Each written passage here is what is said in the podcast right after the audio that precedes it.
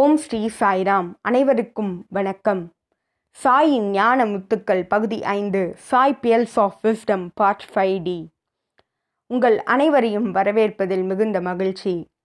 இந்த பகுதியில் பகவான் மாணவர்களோடும் ஆசிரியர்களோடும் சுவாரஸ்யமாக உரையாடுற தொகுப்பை தான் நம்ம பார்த்துட்டு வரோம். அந்த வகையில் சென்ற வார தொடர்ச்சியாக அதாவது தாய்லாந்திலிருந்து வருகை தந்திருந்த பல ஆசிரியர்களுக்கு சுவாமி ஆசிரியர் பயிற்சி முடித்த அவர்களுக்கு டிப்ளமோ பட்டம் வழங்கினார். பிறகு சொற்பொழிவாற்றினார் அந்த சொற்பொழிவில் சுவாமி விழுக்கல்வியோட முக்கியத்துவம் எஜுகேருடைய முக்கியத்துவத்தை பற்றி கூறினார்.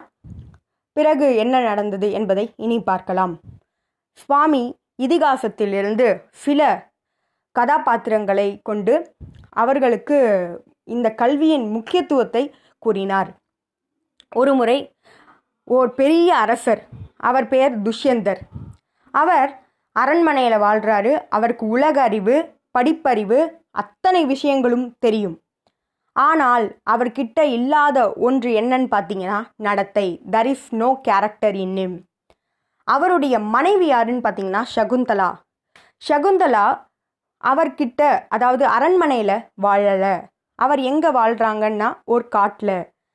கன்வா மகரிஷி என்ற அந்த ஆசிரமத்தில் அந்த மகரிஷியோடைய ஆசிரமத்தில் அந்த அம்மா வாழ்கிறாங்க அந்த அம்மா தன்னுடைய மகனான பரதனையும் அதாவது பரதா அப்படின்ற அந்த பையனையும் அங்கே வளர்க்குறாங்க. அந்த பையனுக்கு இந்த உலக அறிவு அது இல்லை என்றாலும் நீதி நெறிமுறைகள் அவனுக்கு தெரிகிறது. அந்த நீதி நெறிமுறைகளை வாழ்க்கையோட ஆதாரமாக கொண்டு அந்த பையன் வாழ்கிறான் அவனுக்கு இந்த நடத்தை கேரக்டரிஸ் ஹிஸ் ஓன் லைஃப்னு நினைக்கிறான். அதாவது இந்த நடத்தை தான் வாழ்க்கை. வாழ்க்கையில் ஒழுக்கம் தான் முக்கியம். ஒழுக்கமே வாழ்க்கை. அந்த எண்ணத்தோட அவனுடைய வாழ்க்கையை வாழ்கிறான் இவங்க நகரத்தில் இருந்து துஷ்யந்தர் வந்து பல அறிவை பெற்றிருந்த போதும் அவருக்கு நடத்தை இல்லாததுனால அது வேஸ்ட்டு அது பயனற்றதுன்னு பகவான். அன்று அங்கு இருந்த ஆசிரியர்களுக்கு இந்த கதாபாத்திரங்கள் மூலம் கருத்துக்களை பகவான் வலியுறுத்தினார்.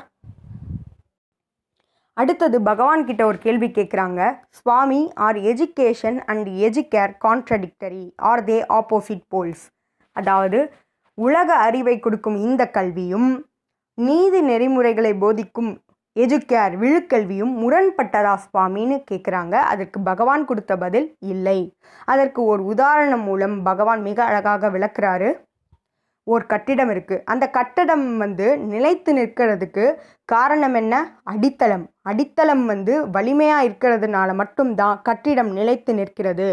அந்த அடித்தளம் வந்து பேஸ் வந்து ஸ்ட்ராங்காக இல்லைன்னா அடித்தளம் வந்து அவ்வளவு ஸ்ட்ராங்காக வலிமை இல்லாது இருந்ததுன்னா அந்த கட்டிடம் வந்து நிச்சயம் ஒரு நாள் கீழே விழுந்து உடைந்து போகும்.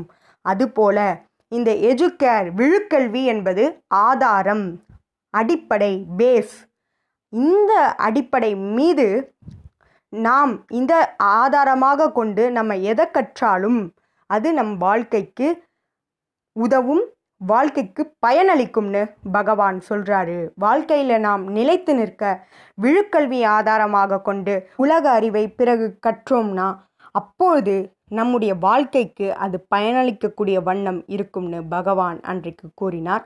பிறகு இன்னொரு உதாரணமும் சுவாமி சொன்னார். அது என்னன்னு பார்த்தீங்கன்னா முதல்ல குழந்தைகள் வந்து ஏபிசிடி அந்த எழுத்துக்களை நாம் சொல்லித்தரோம்.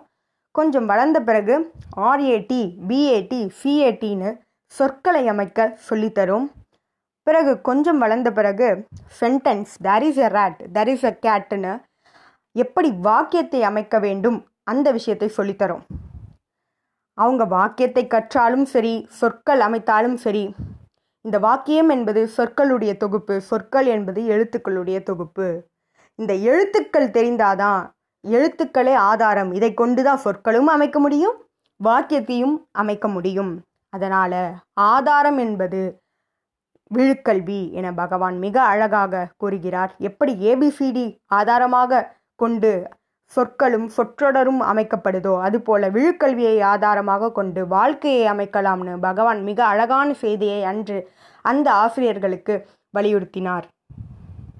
அடுத்தது பகவான் இன்னொரு கருத்தையும் பதிவு செய்கிறாரு அதாவது you are not one but three நீ ஒருவர் அல்ல மூவர். அதாவது முதல்ல நீ உன்னை பற்றி என்ன நினைக்கிறாயோ அது ஒரு நபர். மற்றொருவர் உன்னை பற்றி என்ன நினைக்கிறாரோ அது இன்னொன்று. உண்மையில் நீ யாரோ? அது ஒன்று.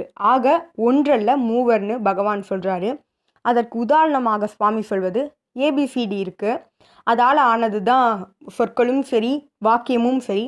அதை வந்து நீ அதை சொற்கள்னு பார்க்கலாம். சிலர் வந்து இது வாக்கியம்னு பார்க்கலாம். ஆனால் உண்மையில் அது என்ன? எழுத்துக்கள். ஏபிசிடி அதுவே ஆதாரம் அப்படின்றத பகவான் அழகான ஒரு உதாரணம் மூலம் you are not one but three அப்படின்ற செய்தியை பதிவு செய்தார். பிறகு சுவாமி அந்த ஆசிரியர்களுக்கு சொன்ன செய்தி என்னன்னா உங்களுடைய மாணவர்களை எப்பொழுதும் நேசியுங்க. அவர்களுக்கு நம்பிக்கை கொடுங்கள். நீங்களும் நம்பிக்கை தன்னம்பிக்கை கொண்டு இருக்க வேண்டும். சுயமரியாதையோடு வாழ வேண்டும். அதுதான் மிக மிக முக்கியம். கடவுள் மீது அன்பை வளர்த்து கொள்ளுங்கள். ஒவ்வொரு மாணவர்கள் இதயத்திலேயும் கடவுளுடைய அன்பை வளர்க்க நம்பிக்கையை ஏற்படுத்த பகவான் வலியுறுத்தினார். பிறகு Swami where there is faith there is love where there is love there is peace where there is peace there is truth where there is truth there is God அதாவது நம்பிக்கை எங்கு இருக்கிறதோ அங்கே அன்பு இருக்கும். அங் அன்பு இருக்கும் இடத்தில் அமைதி நிலை பெறும். அமைதி இருக்கும் இடத்தில் சத்தியம் இருக்கும். சத்தியம் இருக்கும் இடத்தில் இறைவன் உரைகிறார் என பகவான் கூறினார். எனவே நம்பிக்கையை எந்த நேரத்திலும் வாழ்க்கையில் எந்த சூழ்நிலையிலும் விடக்கூடாது. ஏனென்றால் அந்த அன்பே இறைவன் உறைவதற்கான ஆதாரம்னு பகவான் கூறுகிறார். எனவே self confidence is the foundation on which the walls of self satisfaction are erected பகவான் கூறுகிறார் இந்த தன்னம்பிக்கை என்பது அடித்தளம் போல இருக்க வேண்டும். அதனுடைய சுவர்கள் என்பது சுய திருப்தி. அதன் பிறகு அதனுடைய கூரை என்பது தியாக மனப்பான்மை. அப்பொழுதே நீங்கள் ஆத்ம அறிவினை பெற முடியும். செல்ஃப் ரியலைசேஷன் அதாவது ஆத்மாவினை உங்கள் சுயத்தினை நீங்கள் உணர இயலும். அதுவே வாழ்க்கைக்கு மிக மிக முக்கியம். எனவே ஆதாரம் என்பது தன்னம்பிக்கை என பகவான் மிக அழகாக அன்று அந்த ஆசிரியர்களுக்கு வலியுறுத்தினார். பிறகு சுவாமி அங்கிருந்த ஒரு நபர்கிட்ட என்ன புரிஞ்சுக்க முடியலையா? நான் பேசுறது? அப்படின்னு கேட்குறாரு உடனே ப்ரொஃபஸர் அனில்குமார் அவர்கள் சுவாமி அவர்களுடைய தாய்மொழி வந்து தாய் சுவாமி. அதனால தான் சுவாமி அவங்களால புரிஞ்சிக்க முடியல அப்படின்னு சொன்னோன்னே அப்படியா? அப்படின்னு சொல்லி ஜும் சாய் அப்படின்ற ஒருத்தரை மொழிபெயர்க்க சொல்கிறாரு ஆக சுவாமி தெலுங்கில் சொல்ல அதை ப்ரொஃபஸர் அனில்குமார் அவர்கள் ஆங்கிலத்தில் சொல்ல அதனை வந்து ஜும்சாய் தாய்மொழியில் வந்து மொழிபெயர்த்தார். இப்படி தான் அன்றைய உரையாடல் அன்று சென்றது. பகவான் ஒரு ஆசிரியரை திடீர்னு என்ன வேணும் உனக்கு அப்படின்னு சொல்லி கேட்டார். சுவாமி எனக்கு செயின் வேணும் அப்படின்னு சொன்னோன்னே செயினா சரி வா நான் உனக்கு கொடுக்குறேன்னு சொல்லி சுவாமி ஃபிஃப்டித்து அந்த செயினை கொடுக்குறாரு. பிறகு இன்னொரு ஆசிரியரை பார்த்து உனக்கு என்ன வேணும்? சுவாமி எனக்கு வந்து மோதிரம் வேணும் சுவாமி. மோதிரமா? சரி வா அப்படின்னு சொல்லி அவங்களுக்கும் மோதிரத்தை கொடுக்குறாரு. பிறகு சுவாமி வந்து இன்னொரு பையன்கிட்ட வாட் இஸ் இம்மார்டலிட்டி அப்படின்ற கேள்வியை கேட்குறாரு. Removal of mortality is immortality Swami. அப்படின்னு அந்த பையன் பதில் சொன்னோன்னே ஓ கரெக்ட் ஆன்சர் அப்படின்னு சொல்லி சுவாமி அந்த பையனுக்கு மோதிரத்தை ஃபிஃப்டித்து கொடுக்குறாரு. பிறகு அங்கிருந்த இன்னொரு அம்மா கிட்ட நீங்கள் என்ன பண்ணுறீங்க அப்படின்னு சொல்லி கேட்குறாரு சுவாமி. சுவாமி நான் சாய் எஜுகேஷன் இன் ஹியூமன் வேல்யூஸில் கன்வீனராக இருக்கேன் சுவாமி. அப்படியா? கல்யாணம் ஆயிடுதா? அப்படின்னு கேட்குறாரு. சுவாமி எப்பயோ கல்யாணம் ஆயிடுச்சு சுவாமி. அப்படியா? எத்தனை குழந்தைகள்னு? கேட்குறாரு. சுவாமி ஒன்லி த்ரீ மூணு குழந்தைகள் தான் சுவாமி அப்படின்னு சொன்னோன்னே சுவாமி சிரிச்சுக்கிட்டு நல்லது நல்லது அப்படின்னு சொல்லி அந்த அம்மாவுக்கு வந்து செயின் ஃபிஃப்டித்து கொடுக்குறாரு. அவர் செயின் ஃபிஃப்டித்து அந்த அம்மாவுக்கு கொடுக்குறப்ப இன்னொரு இன்னொரு மகிலாஸ் வந்து அதை வந்து உற்று நோக்கிட்டு இருக்கவே இங்கே வா இங்கே வா நான் உனக்கும் கொடுக்குறேன்னு சுவாமி விபூதி ஃபிஃப்டித்து அந்த அம்மாவுக்கு கொடுத்தாரு. பிறகு ப்ரொஃபஸர் அனில்குமார் அவர்கள் ஜும் சாய் அவர்களுடைய காதில் சுவாமி கிட்ட குரூப் ஃபோட்டோ கேளுங்க அப்படின்னு சொல்லி சொல்கிறாரு உடனே ஜும் சாய் வந்து சுவாமி சுவாமின்னொன்னே என்ன? அப்படின்னு கேட்குறாரு Swami. Swami group photo Swami. Okay. அப்படின்னு எல்லாரையும் வர சொல்லி எல்லார் கூடயும் குரூப் ஃபோட்டோ எடுக்கிறாரு. பிறகு எல்லோருக்கும் பிரசாதம் கொடுத்து குரூப் ஃபோட்டோவையும் ஒவ்வொருத்தருக்கும் கொடுக்குறாரு சுவாமி. இந்த விஷயத்தோட நவம்பர் இருபத்தஞ்சு அந்த நாளோட உரையாடல் வந்து முடிவுக்கு வருது. பிறகு நவம்பர் இருபது இரண்டாயிரத்தி இரண்டு அன்று நடந்த உரையாடல்களை இனி பார்க்கலாம். சுவாமி வந்து தன்னுடைய சேரில் உட்காந்துருக்காரு சுவாமி வந்து ப்ரொஃபஸர் அனில்குமார் அவர்கிட்ட எல்லோருக்குமே துணிமணி வந்துருச்சு. எல்லோருமே புது துணி வாங்கிக்கிட்டீங்க. ஆனால் ஒரு பகுதி மக்கள் மட்டும் துணி வாங்கலை. யாருன்னு தெரியுமா அப்படின்னு கேட்குறாரு சுவாமி எனக்கு கிடைச்சிருச்சு சுவாமி துணி. ஆனால் யாருக்கு கிடைக்கலன்னு தெரியல சுவாமி அப்படின்னோடனே ஏ செல்ஃபிஷ் அப்படின்னு சொல்லி சுவாமி வந்து நகைச்சுவையாக சொல்கிறாரு பிறகு சுவாமியே யாருக்கு கிடைக்கல அப்படின்றதையும் சொல்கிறாரு நம்ம பாதுகாப்பில் இருக்கிற குழந்தைகள் அதாவது தாய் தந்தையற்ற குழந்தைகள் இருக்காங்க. அந்த குழந்தைகளுக்கு ஏழு ஜோடி ஏழு ஜோடி துணிகள் வந்து நான்கு மாதத்தில் கொடுத்துருக்கேன். இன்றைக்கு அந்த குழந்தைங்களுக்கு கொடுக்க போகிறதில்ல அவங்க அம்மாவும் அங்கே தான் இருக்காங்க அந்த ஆர்ஃபனேஜில் அந்த அம்மாக்களுக்கு நான் புடவை கொடுக்க போகிறேன் அப்படின்னு சொல்லி பகவான் சொல்கிறாரு பிறகு ப்ரொஃபஸர் அனில்குமார் அவர்களை போய் அந்த பாக்ஸை எடுத்துகிட்டு வா அப்படின்னு சொல்லி சொல்கிறாரு ப்ரொஃபஸர் அனில்குமார் அவர்கள் காட்டன் சாரீஸை எடுத்துகிட்டு வராரு. உடனே ஏ காட்டன் சாரீஸ் எடுத்துகிட்டு வர சொல்லலை. அங்கே இருக்க பட்டு புடவை எடுத்துகிட்டு வா அப்படின்னு சொல்லி சொல்கிறாரு சுவாமி பட்டு புடவையா? அப்படின்னோடனே ஆமாம் பட்டு புடவை தான் அவங்கெல்லாம் வந்து ஏழை குடும்பத்திலிருந்து வந்தவங்க. அவங்களுடைய குழந்தைகளையும் அவங்களால பார்த்துக்க முடியல. ஒரு கொண்டாட்டமும் அவங்களுடைய வாழ்க்கையில் இல்லை. தற்போதாவது அவங்க இந்த பட்டுப்புடவையை கட்டி பகவானுடைய பிறந்த நாளப்ப மிகுந்த சந்தோஷத்தோட வாழ்க்கையை கொண்டாடட்டும்னு பகவான் அவர்களுக்கு கருணையாக கருணையின் வடிவமான நம்முடைய சுவாமி அவர்களுக்கு பட்டுப்புடவையை கொடுத்தார். பிறகு எல்லோருமே மகிழ்ச்சியாக இருந்தோம் இந்த நிகழ்வோட அன்றைய நாளோட உரையாடல் வந்து முடிவுக்கு வந்தது.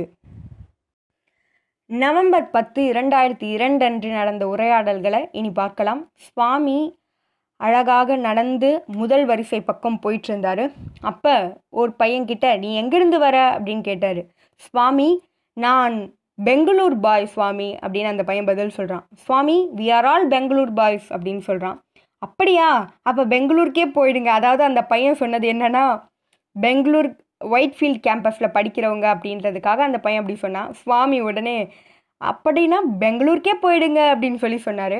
உடனே அங்கேருந்து இன்னொரு பையன் சுவாமி நாங்கள் பெங்களூர் பாய்ஸ் இல்லை. நாங்கள் உங்களுடைய boys we are Baba's boys அப்படின்னோடனே அப்பனா இங்கே இருங்க அப்படின்னு சொல்லி சுவாமி சொல்கிறாரு அதோட அந்த நாளோட உரையாடல் வந்து முடிவுக்கு வருது. எப்போதுமே பெங்களூர் பாய்ஸ் பாம்பே பாய்ஸ்ன்னு சொல்லாதீங்க பாபா பாய்ஸ்ன்னு சொல்லுங்க அப்படின்னு சொல்லி சுவாமி அன்னைக்கு சொன்னார். பிறகு நவம்பர் ஏழு இரண்டாயிரத்தி இரண்டு அன்று நடந்த உரையாடல்களை பார்க்கலாம். அன்னைக்கு சுவாமி தன்னுடைய சேரில் உட்காந்துருந்தாரு அப்போது தூரமாக உட்காந்துருந்த ஒரு ஸ்டூடெண்ட்டை வந்து சுவாமி வந்து கூப்பிட்டாரு. அந்த பையன் வந்து ஹைதராபாத்லேருந்து வந்திருக்க பையன். அதோட சுவாமியோடைய எம்பிஏ ஸ்டூடெண்ட் சுவாமி அந்த பையன்கிட்ட உன்னுடைய ஸ்டடீஸ் முடிச்சுட்டு நீ என்ன பண்ண போகிற அப்படின்னு சொல்லி கேட்குறாரு Swami I want to be at your feet நான் உங்களுடைய பாதத்துக்கு கீழே அதாவது உங்களுடைய அரவணைப்பிலே இருக்கணும் சுவாமி அப்படின்னு சொல்லி அந்த பையன் சொல்கிறான் அப்படியா? இப்போவே நீ தூரத்தில் தான் உட்காந்துருக்க படிப்பு முடித்த பிறகு நீ எப்படி என் கூடயே இருப்ப? Even now you are far off from me you are not sitting close to me அப்படின்னு பகவான் சொல்கிறாரு இந்த விஷயத்திலிருந்து நாம் புரிந்துக்க வேண்டிய ஒரு விஷயம் என்னன்னா அதாவது சுவாமி அருகில் இருக்கிறவங்க அதனுடைய மதிப்பு அதாவது சுவாமி வந்து காலையில் தரிசனம் கொடுக்குறாரு மாலையில் தரிசனம் கொடுக்குறாரு சிலர் வந்து காலையில் வேண்டாம் ஈவினிங் போய்க்கலாம் அப்படின்னு விட்டுடுறாங்க. சுவாமி நம்ம கூட இருந்து அவர் கூட இருக்கிற பாக்கியம் வந்து நமக்கு கிடைச்சிருக்கு. அதை சிலர் வந்து புரிஞ்சுக்கிறது இல்லை. கிட்ட இருந்த சமயத்துலேயுமே தூரமாகவே அவங்க வாழ்ந்தாங்க அப்படின்றத அந்த உரையாடல் மூலம் நாம் புரிஞ்சுக்க முடியுது. பிறகு சுவாமி இன்னொரு கேள்வியையும் அந்த பையன்கிட்ட கேட்டார். இன்னைக்கு காலையில் காலேஜில் ஸ்பீக்கர் என்ன டாப்பிக்கில் பேசினார் அப்படின்னு கேட்டார். சுவாமி காப்புறுதி வாழ்க்கையோட காப்புறுதியை பற்றி பேசினார் சுவாமி அப்படின்னோடனே அப்படியா? சுவாமி சிரிச்சுக்கிட்டே வாழ்க்கையே நிச்சயமற்றது. அதுக்கு எதுக்கு காப்புறுதி? அப்படின்னு பகவான் சிரிச்சுக்கிட்டே சொன்னார். இப்படி பகவான் நகைச்சுவையாக சொன்னோன்னே எல்லாருமே அங்கே இருக்கிறவங்க சிரித்தாங்க அதோட அந்த உரையாடல் வந்து முடிவுக்கு வந்தது. இதுபோல் பல உரையாடல்களோட உங்களை அடுத்த வாரம் வந்து சந்திக்கிறேன். ஜெய் சாய்ராம்.